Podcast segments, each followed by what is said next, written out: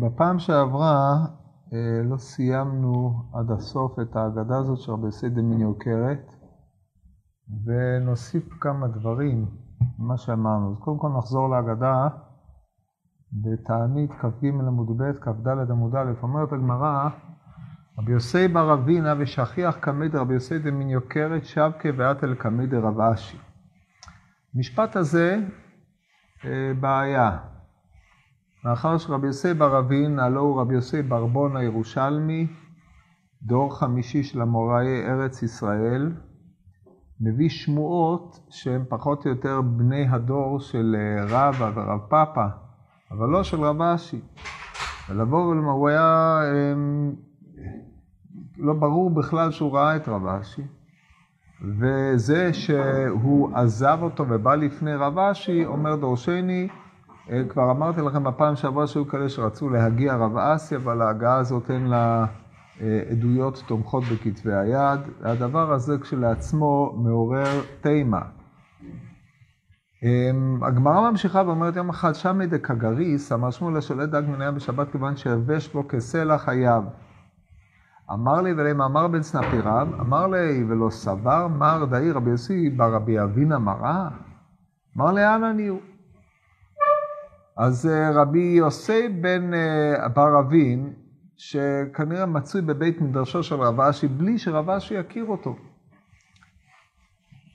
הוא אה, שומע את רב אשי שונאת מאמרתו של שמואל השולט דג מן הים בשבת, כיוון שיבש בו כסלע חייב. אז הוא חייב פה משום שהוא חונק.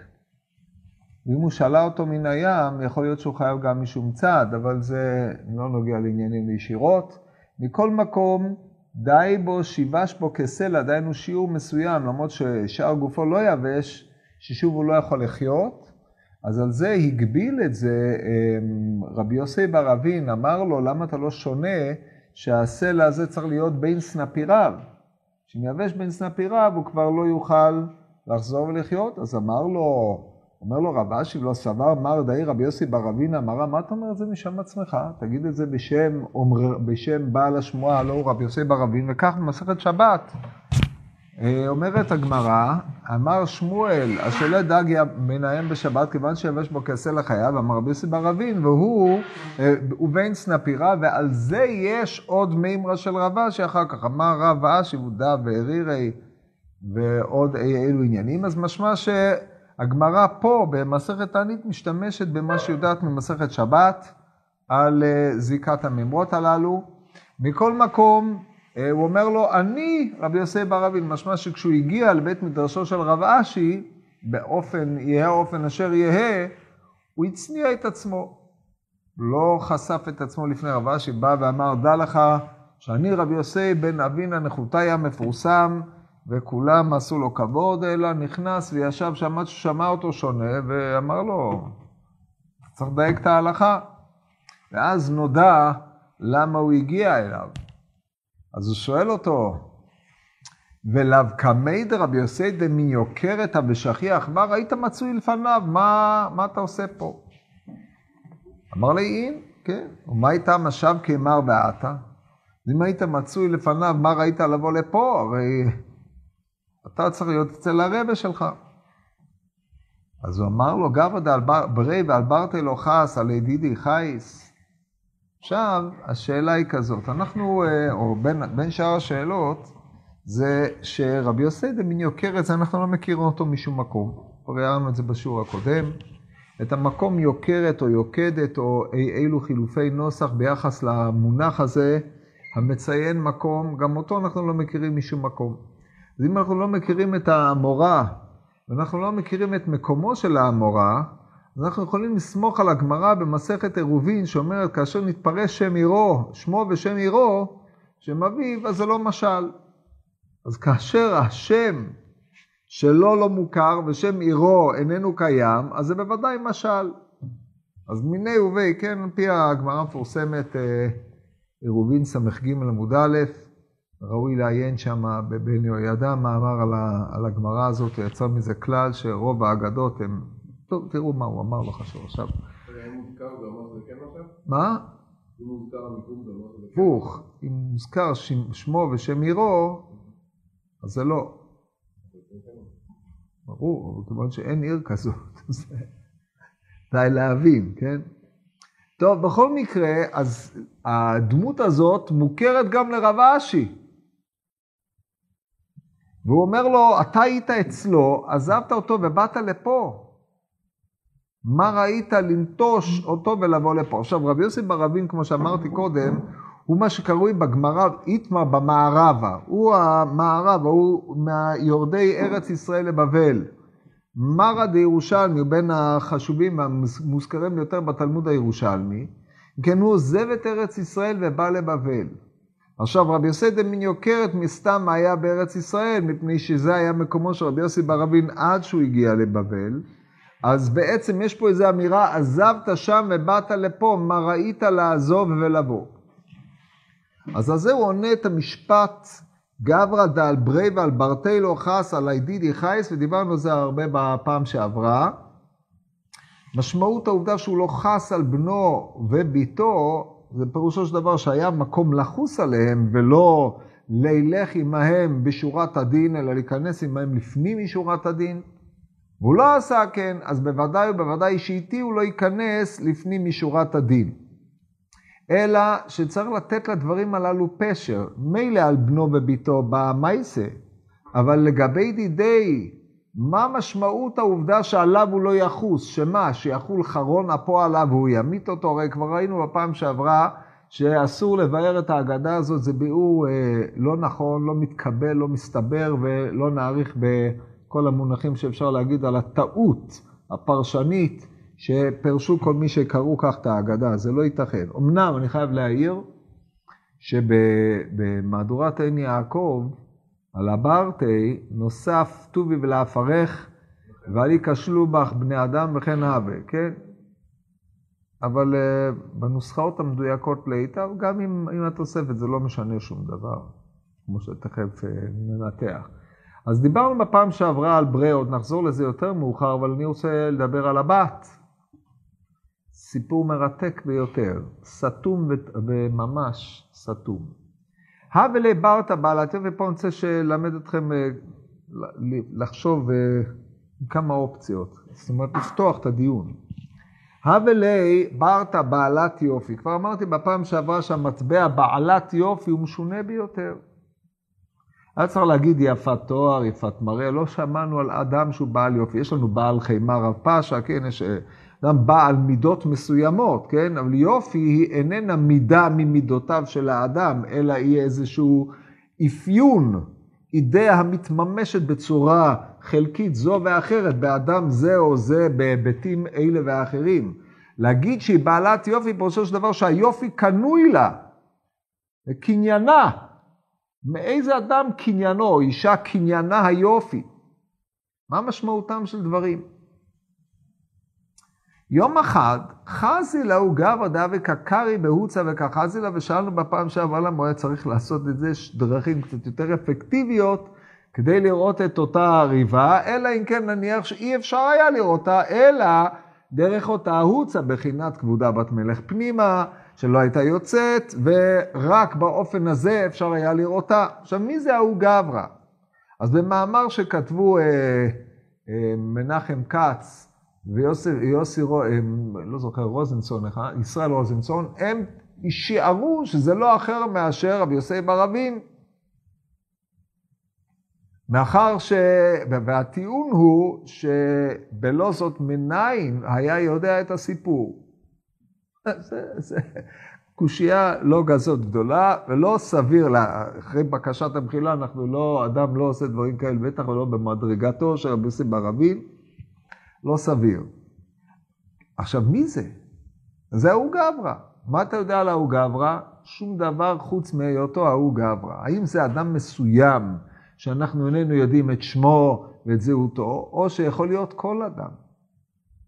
עכשיו פה אנחנו פותחים שתי אפשרויות, או שזה היה אירוע חד פעמי שאירע, והדבר הזה עורר את אה, רבי יוסי דמין יוקרת לעשות את מה שהוא עשה, או שזה ייצוג וההוא גברא, שחזה דקקריה אמ, בהוצה וכחזי לה, זה יכול להיות כל אחד. כמו שאנחנו מוצאים בתורה למושג איש ישראלי, כן? וינצו במחנה בין הישראלית ואיש הישראלי. מי זה האיש הישראלי הזה? האם זה אדם מסוים? האם הוא היה, אם זה היה עם אחר, הוא לא היה רב איתו, או שאיש הישראלי זה תיאור של אדם שהוא ייצג את כללות המחנה כנגד בן הישראלית. בדרך כלל, כאשר אין זהות ואתה יכול, אה, זה לא, זה אירוע שעורר אה, איזשהו אה, עניין מאוד משמעותי, אתה יכול להניח שכל מי שהיית מציב שם, אם הוא היה במדרגת איש ישראלי, הוא היה נוהג באותו אופן. לא היה נותן לבן הישראלית בהקשר הזה לבוא לטעת את אוהלו בסביבת המקום, לפי מדרשם של חכמים, ובהקשר דנן, כל גברא היה עושה את הדבר הזה, הוא ראה את זה בהוא גברא, הוא הבין שזה ייצוג לכל מה שכל גברא היה עושה. יש מישהו שלא הבין מה שאמרתי? אין. יש מישהו שלא רואה אל נכון למה אפשר לפרש ככה? אתה מזדהה עם האפשרות הזאת? לא, לא, לא ביקשתי מחמאות, אני רוצה ביקורות. אבל אין, אין, זה, זה, זה דבר שאתם צריכים ללמוד לקרוא באופן הזה, לא לקרוא כאילו זה היה עיתון וזה מספר לך איזה אירוע. יש פה איזה ייצוג ואתם תבינו עוד מעט למה אנחנו חותרים. טוב, אז עכשיו שואל אותו, מהי היי? מה? מה זה מהי היי? אתה לא מבין מהי היי? אומר לו, מה אתה עושה? אז הוא אומר את המשפט המשונה הבא, אם ללוקחה לא זכיתי, לראותה לא אזכה. והרי אנחנו יודעים שמציצנות מהסוג הזה, זה נקרא זנות העיניים, בלשון החכמים, בלשון רמח"ל, בספר מסילת ישרים, ועוד אי אילו עניינים, זה מהמעשים היותר מכוערים, שאדם מצווה לשמור עיניו מהם, כן? ולא בכדי, ולא תטורו אחרי לבבכם, אחרי עיניכם וכולי. והרי די לנו במעשה המפורסם במסכת סנהדרין, בהוא גברא שדיבר, רצה לדבר עם האישה הזאת מאחורי הגדר, אמרו לו חכמים, ימות ולא תדבר עמו מאחורי הגדר, כלום. אז הוא קורא לזה זכייה, על הזאת יקרא, אם ללוקחה לא זכיתי לראותה לא אזכה, איזה זכייה יש בזה? ומה הוא זוכה בדיוק? כלום. דמיונות שווא והבלים. ומה הקשר או מה הזיקה בין לקיחה לראייה בהקשר הזה, אם אני לא אזכה ללוקחה, שאפשר להבין שיש פה איזושהי בחינה של זכות, אבל אין שום אה, קשר בין לקיחתה לבין ראייתה, שהם שניהם משומשים באותו פועל של זכייה. הדבר הזה הוא תמוה מאוד מאוד. טוב, אחרי שאמר את מה שאמר, אין לנו אה, רבי יוסי בר אה, דמיניו קרת, לא עונה לו, לא אומר לו כלום, כנראה כבר זכה בהם מה שזכה. הוא פונה אל ביתו ואומר לה, ביתי, או ברתי, תלוי בנוסחים, כמצערת לבריאתה, את מצערת את הבריות. הרי למה היא מצערת אותם? אדרבה, היא מאפשרת להם זכיות שלא זכו בהם באופנים האלה, כן? מה, מה, מה צער יש לבריות? כמצערת לבריאתה שובי או טובי לאפרך, ואל ייכשלו בך בני אדם. אז כן, בהתחלה כשאתה קורא את הדבר הזה אתה מזועזע, כביכול הוא אומר לה, תתפגרי. כן? אבל כבר אמרנו בפעם שעברה שהמונח טובי לאפרך, הוא לא עונה בדיוק על האמירה תמותי, אלא כמו שכתוב בתורה, כי עפר עתה ולעפר תשוב. יש לנו מקבילה לזה במסכת סנהדרין, במאיסא דרבא שברא גברא. באמצעות ספר יצירה, עשה לו גולם. ואתה חושב שהוא לא גולם, יהיה לו איזה חברותא, ברא אותו, התחיל לדבר איתו, ראה שהוא לא מדבר. אז הוא אומר לו, שוב לעפרך, חשבתי שאתה יכול להיות חברותא שלי, נו, יש אין עם מי לדבר, שוב לעפרך. אין, תתבטל. אז זה יכול להיות מוטיבציה לפרש את טובי להפרך, דהיינו תמותי, אבל זה לא סביר בהקשר הזה. זה באמת, אה, בספרות היותר מאוחרת, המדרשית המאוחרת, כבר הפכו את המונח הזה שובי להפרך, או שוב, ביטויים מעין אלה במובן של מוות, אבל פה בסיפור, זאת לא הכוונה. אבל צריך להבין מה, מה עניינו, שובי להפרך ואל ייכשלו בך בני אדם. אז יש, לה, יש פה בעצם שלושה היגדים. ההיגד הראשון, את, את מציירת את הבריות. דבר שאנחנו צריכים לתת פשר, למה היא מציירת את הבריות. האמירה שובי להפרך, ועל ידי זה שתשובי להפרך, שוב לא ייכשלו בך בני אדם. מה, מה הכישלון שנכשלים בה בני אדם, שבשובה להפרה הם לא ייכשלו בה? טוב, אז עכשיו נראה לי שצריך להבין את זה בצורה, אמ, כשנשים את הדגש על המונח בעלת יופי.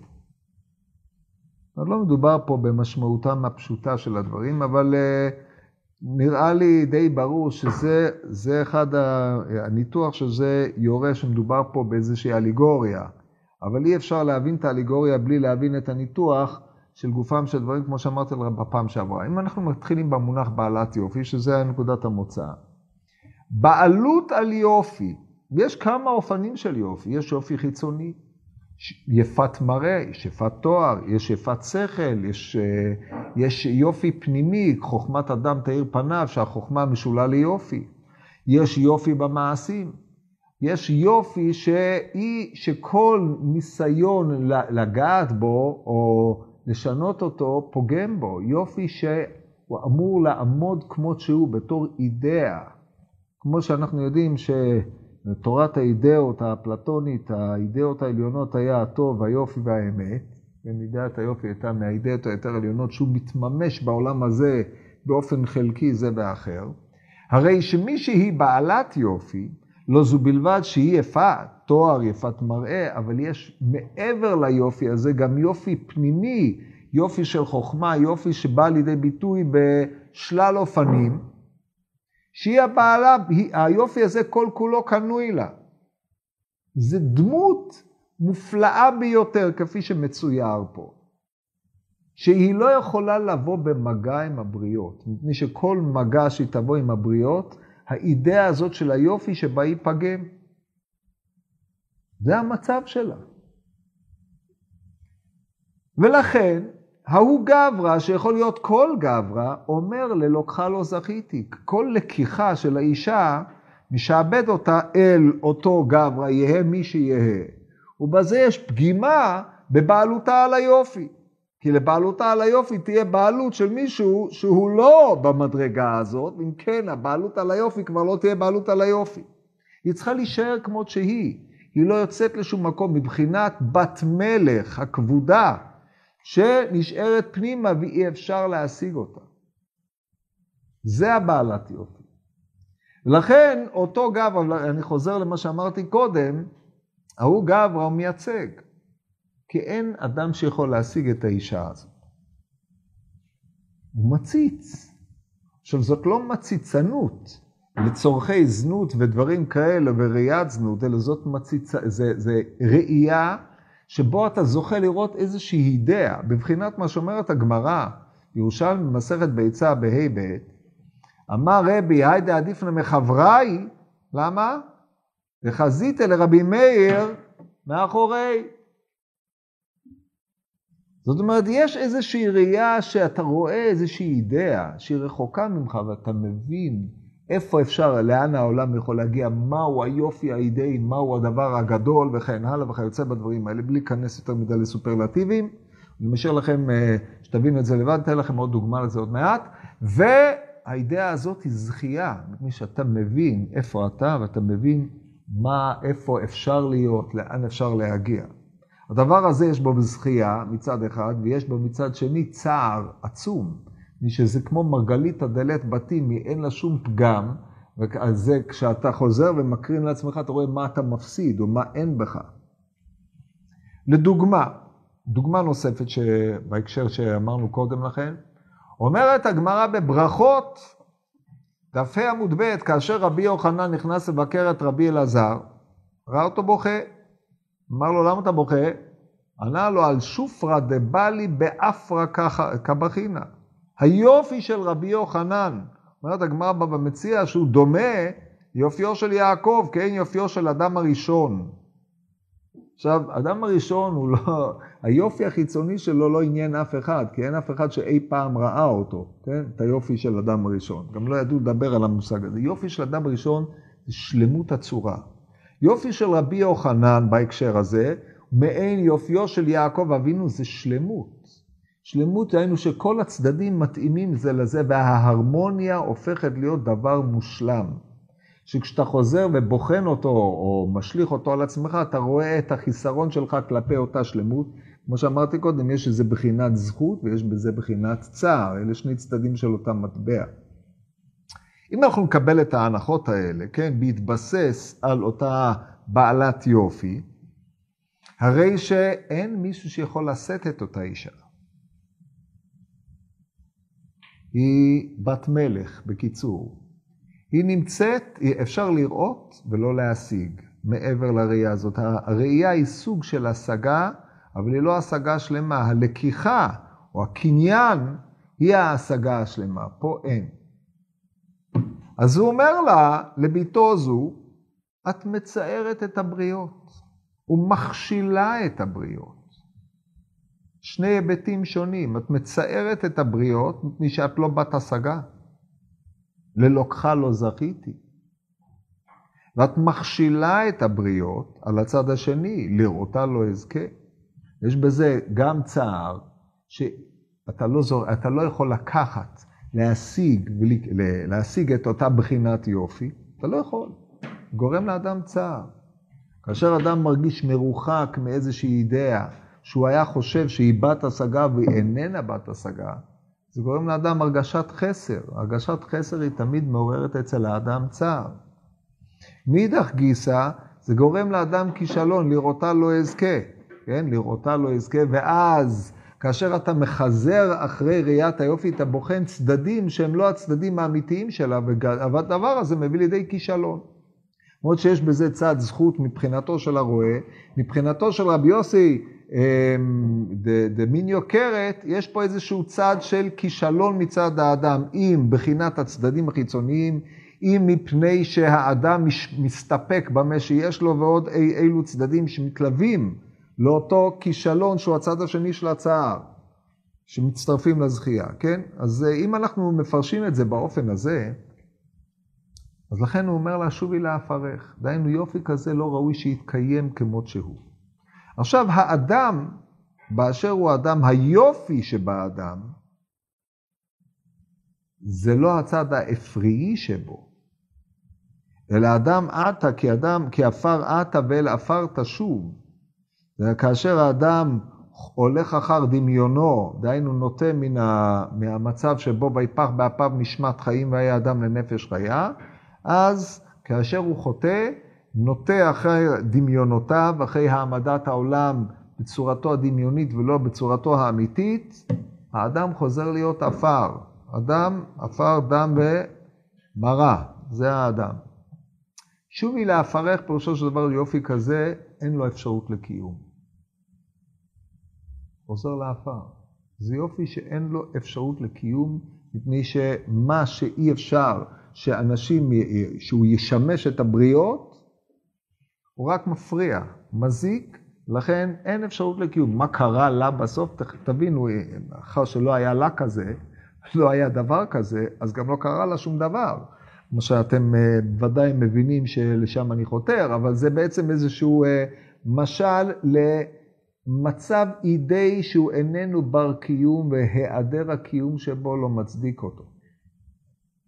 הוא מצב מזיק, מאחר שמרוב יופיו הוא לא מועיל. אז זה המשמעות הזאת. עכשיו, אם בצד הסיפורי, בתוך הסיפור, בתוך האלגוריה, אם היא מתה, לא מתה, חזרה, נהייתה שחרוריתה או לא, זה חסר משמעות. אין פה אכזריות, יש פה חוסר חיסה על איזושהי דמות אידאית, שזה אנחנו יכולים להבין. אכזריות, רוע, המתה בפה ועוד כל מיני הבלים שנאמרו על הדבר הזה לא ייאמר בשום פנים ואופן. לא, זה ודאי לא הכוונה. עכשיו, מה שכן, זה חידה, כי למה הדברים הללו מכוונים? זאת שאלה, זאת השאלה שאליה אנחנו צריכים לחתור. אם נחזור לסיפור הקודם של הבן, הבן עומד בפני דילמה בלתי אפשרית. מצד אחד הוא מחויב באשר הוא בנו של רבי יוסי דמין יוקרת, הוא צריך לדאוג לפועליו, יש לו חיוב על פי מנהג המדינה להאכיל אותם. וזה הדבר של הצדק. בפעם שעברה העמדנו את מידתו של רבי יוסי דמין יוקרת על מושג הצדק. לנו לתת לכל אחד את מה שמגיע לו בדיוק, לא פחות ולא יותר, לא לחסר. זה, הדבר הזה נבחן על פי החמור. אז לפי הצדק, כפי שהוא רואה אותו באשר הוא בנו של רבי יוסי דמין יוקרת, מתחייב שפועלי אבא יאכלו. עכשיו, זה שאביהם לא נמצא שם, זה לא אומר שהפועלים לא יאכלו, זאת אומרת, הוא בעצם עומד במקום אביו ואומר, זה הדבר הנכון מבחינת הצדק לעשות. ומאחר שזה נכון, אז הוא אומר, הוציא פירותייך ויאכלו פועלי אבא, כי אצל הצדיק, כל, כמו שכתוב ברמח"ם, משמשי האדם השלם, כל הבריאה, היא בעצם משמשי האדם השלם.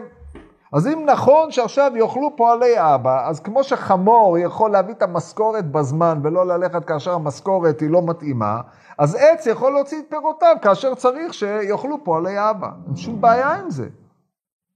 הרי כתוב, כתוב אמ, אמ, בבחינת צדיק גוזר והקדוש ברוך הוא מקיים, מה שכתוב בשמואל ב' כ"ג, אה, אמ, שם זה המקור של צדיק גוזר הקדוש ברוך הוא מקיים, לא זוכר עכשיו, בכל מקרה, זה המצב הנכון.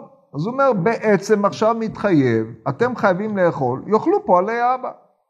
שהרי אם זה מה שנכון לעשות, אז זה מה שנכון שהעץ שהוא בשל אבא, יאכיל את פועלי אבא. זה לא העץ של מישהו אחר, זה העץ שלו. אז מה אם עוד לא הגיע זמן הפירות? הרי כל הבריאה כולה משמשי האדם השלם, כלשון הרמח"ל בתחילת אה, מסילת ישרים. במצבים היותר עליונים. זה, זה הטבע כפוף לאדם. אדם שולט בטבע. עכשיו, הוא לא שולט בטבע לצרכיו הפרטיים, אלא הוא שולט בטבע כדי להעמיד את מידת הצדק.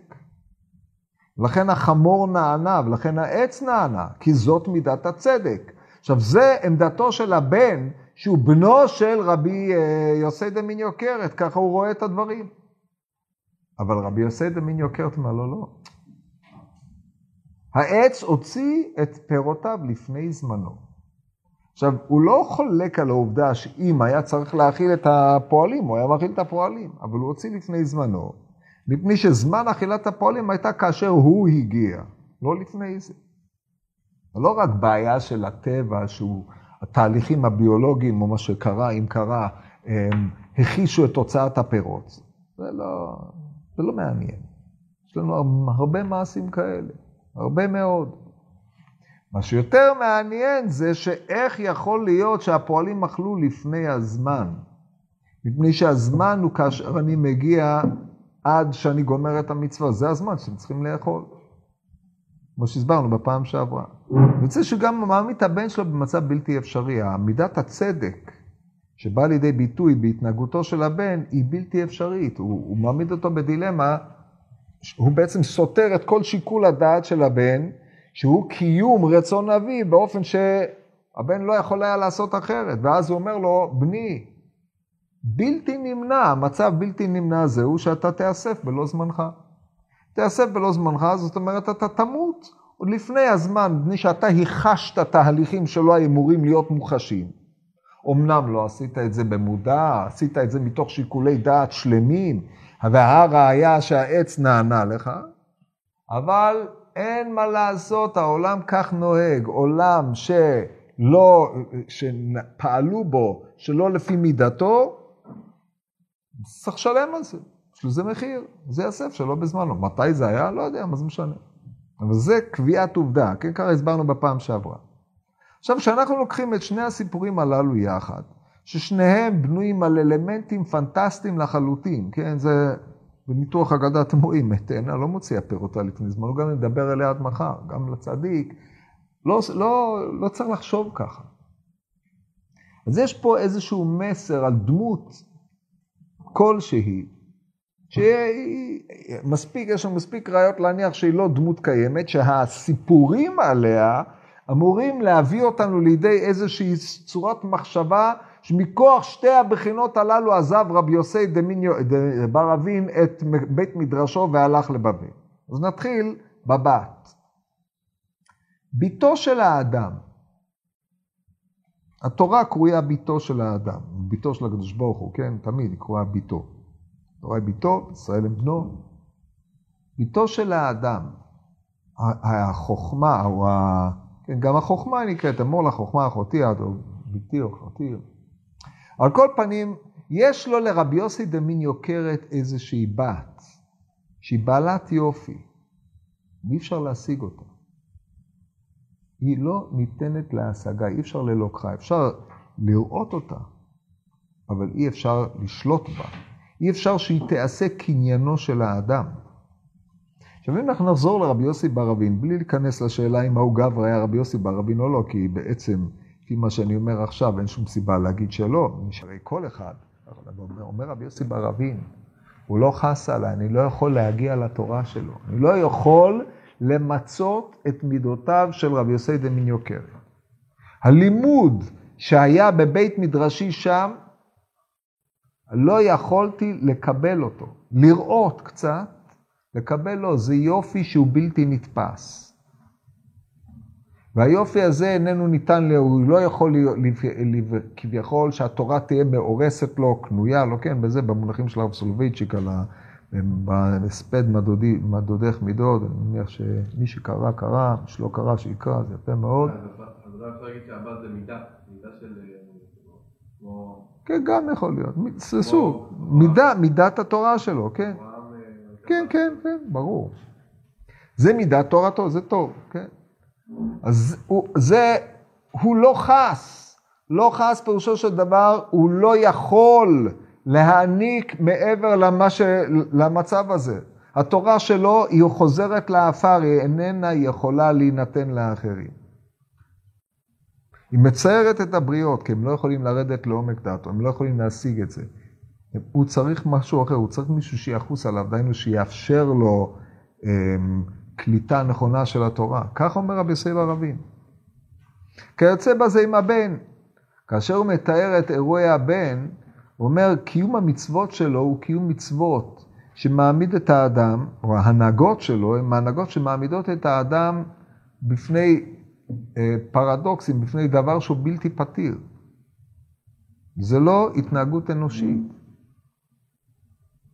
הבן נוהג בהתנהגות אנושית, אבל היא איננה מספקת. אתה אף פעם לא יכול להגיע לאופן המלא של קיום המצווה. אתה לא יכול, זה בעצם מציב לך אידאה שאפילו בנו, היינו, יוצא חלצה, והיינו מישהו שהפנים את דרכו של אביו, לא יכול לממש את קיום המצווה האטומה. אז יש פה איזושהי דרישה, שהיא דרישה אידאית שאיננה בת מימוש. ולכן רבי יוסי בר אבין אומר, אני עוזב את המקום, את האופן הזה, את דפוסי ההתנהגות הללו, וחוזר לבבל. הולך לבבל להעביר את התורה שקיבלתי בארץ ישראל לבבל. אין פה, בניגוד למה שהם כתבו, אין פה ביקורת על התורה הארץ ישראלית, או על המצב הארץ ישראלי, כי המצב בארץ ישראל באותו זמן היה מן הגורים, אחרי ההשתלטות הנוצרית. בארץ ישראל זה פחות או יותר הסיבה שהיישוב בארץ ישראל ילך ונידלדל ורוב החכמים ירדו לבבל. זאת אומרת, זה כאשר הקיסרות הרומית השליטה את הנצרות בארץ ישראל ודחקה את החכמים, התחילו, רבו השמדות שם. אז הם ירדו לבבל. אבל הוא בעצם מייצג סוג של תורה שהיא איננה נתפסת, שבבבל התורה הזאת יכולה להמשיך, יכולה להתקיים. אם אנחנו מקבלים את האליגוריות הללו, אז גם אנחנו לא צריכים אה, שרבי יוסי דמין יוקרת תהיה דמות מסוימת, דמות ברורה, זה לא משנה.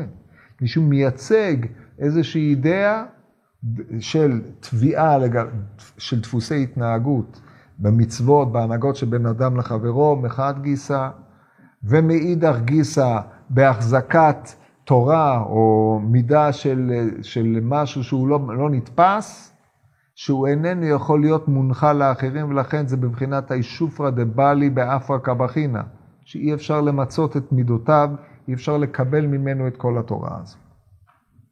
אז אם אנחנו מבינים באופן הזה, אז לא, זה לא, קודם כל זה לא ממעט בדמות של רבי יוסי דמין יוקרת, הוא מעמיד אותו כאיזה, לא משנה מה הם קראו לו, אבל uh, אתה מקבל כבר פנים אחרות להגדה הזאת, אתה מבין למה הוא הגיע לרב אשי, מפני שרב אשי זה סיום, של, זה, זה התמצות של כל התלמוד הבבלי. ובתלמוד הבבלי יש אפשרות של המשכיות, יש אפשרות של הנחלה, יש אפשרות שבו אתה, אה, עין אה, הפנייה אל הבריות, מבינה את הקשיים, מבינה את הדילמות שיש לאדם, מבינה את הקושי בהשגת אה, מלוא התורה ומנחילה את התורה בצורה מדורגת, ודברים מעין אלה כך היה אפשר לומר על העניין הזה, ובזה להעמיד את משמעותה של ההגדה הזאת עם הדמות המופלאה הזאת של רבי יוסי דמין יוקרת, שהיא דמות אה, ספרותית, כמו שאתם אה, כבר מבינים, שהיא באה להביע איזה שהן עמדות אידאיות. והתנהגויות שאפשר שנתקיימו בחכמים מסוימים בארץ ישראל, אבל לא היה להם המשך. לא יכול להיות להם המשך, כי אלה דמויות בדידות, בחינת הצדיק, שהוא גם תלמיד חכם מופלג וגם בעל מעשים מופלג ביותר, ואי אפשר שמעשים שלו יונחלו לתלמידיו. אז זה נשאר כדבר בודד. לעומת זאת, התורה הבבלית, שהיא... מונחלת, אם לא באותה, באותן רמות, אבל היא יכולה להיות מונחלת לאחרים, ולכן רבי יוסי בר אבין מביא את המסורות שלו אל בבל ומנחיל שם את אה, מה שהוא יכול להנחיל לדורות הבאים. אז זה מה שנראה לי בינתיים אה, מהסיפור המפליא הזה.